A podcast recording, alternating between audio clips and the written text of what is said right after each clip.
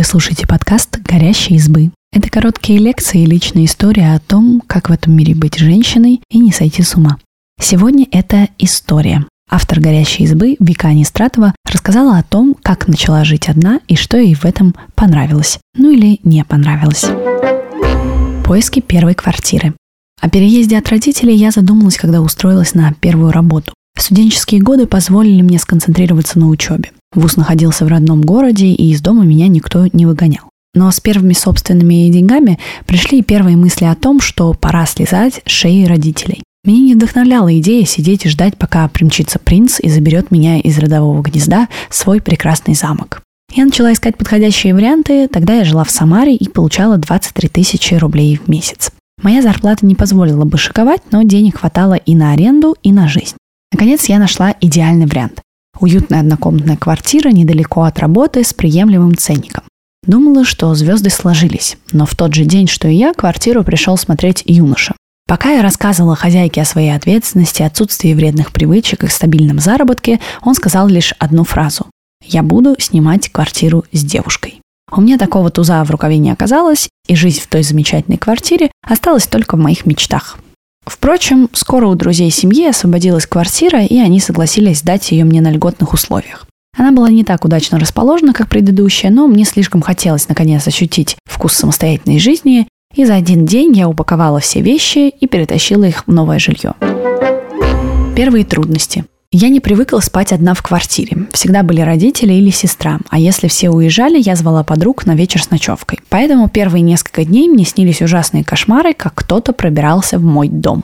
Несмотря на то, что меня защищали две металлические двери и три замка, я была на волосок от того, чтобы начать класть нож под подушку. Через несколько дней меня отпустило, но на смену страху пришло чувство одиночества. Я приходила с семейного ужина в пустую квартиру и невольно начинала плакать. В то время никакие блага самостоятельности не могли мне заменить душевную беседу за ужином с родными. После эмоциональных потрясений пришли финансовые. Живя у родителей, я привыкла тратить все деньги только на себя. Разумеется, большая часть уходила на покупку одежды и косметики, походы в кафе, и уже к середине месяца у меня остались деньги только на обеденный перекус и дорогу. Теперь я больше не могла позволить себе не считать деньги. Первое время бюджет безнадежно уходил в минус. Последние дни до зарплаты приходилось доживать на лапше быстрого приготовления. Меня раздражало, что я больше не могу просто так пойти и купить себе новые джинсы, что нужно скрупулезно считать каждый заказ в кофейне, потому что надо было всегда откладывать деньги на оплату квартиры. Вишенкой на торте стала засорившаяся раковина в ванной. Я уже готова была выйти и звать на помощь родителей, но вовремя осадила себя. Если сейчас я не возьму на себя ответственность, то какой был смысл переезжать? Небольшая дыхательная практика, и вот я уже ковыряюсь в трубах, стараясь игнорировать тошнотворный запах канализации. За полчаса засор был устранен, и я, наконец, почувствовала себя хозяйкой положения. Адаптация.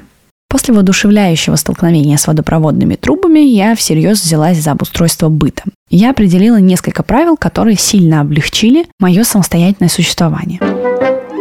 Ведение бюджета. В условиях жизни без родителей и парня пришлось быстро учиться контролировать свои финансы, ведь никто не оплатит мои счета, если все деньги уйдут на бездумные покупки.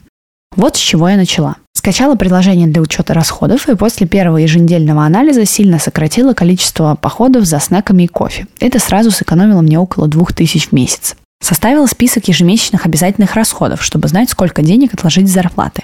В него входили затраты на проезд, продукты и оплату счетов, включая интернет и подписки. Стала заранее планировать все крупные покупки, к которым теперь относится и одежда, и открыла для себя потрясающий мир секондов и аутлетов.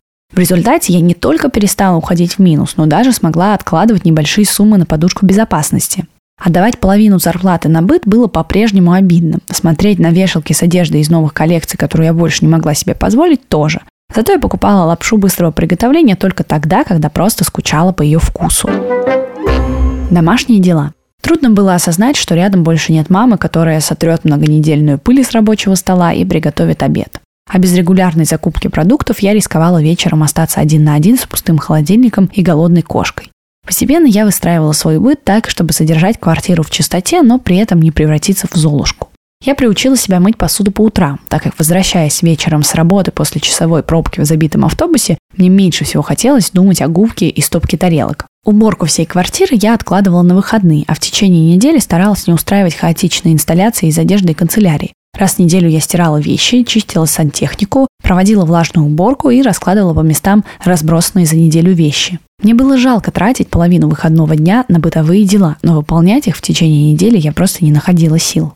Если с посудой и закупкой продуктов все было более-менее гармонично, то там, где требовалась грубая сила, я поначалу проигрывала. Но у меня были простые инструменты, стремянка и интернет, так что я чинила сантехнику, разбиралась с проблемами электричества, подкручивала расшатавшиеся ножки у обеденного стола и сменила водопроводные трубы под раковиной на кухне.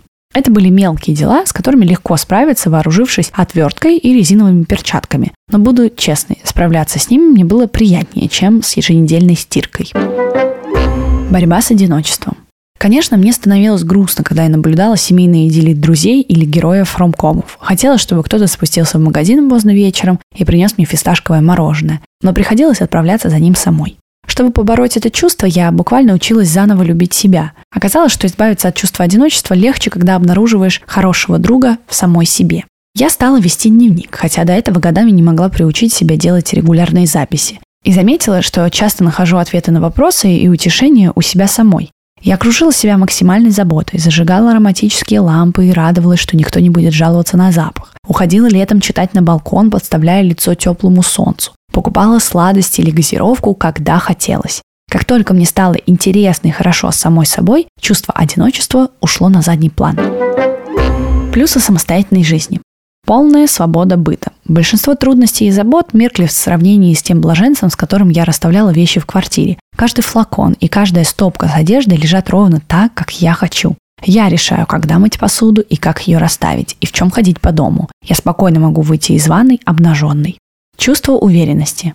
Не зря говорят, что даже маленькие преодоления запускают дофаминовый круг побед, когда хочется добиваться все большего, даже если это просто убранная сразу на место рубашка. В те минуты, когда на меня нападает уныние, я вспоминаю, что уже так долго живу и справляюсь без посторонней помощи, и что я добилась всего этого сама. И сомнения в своих силах сразу отпускают. Отсутствие контроля.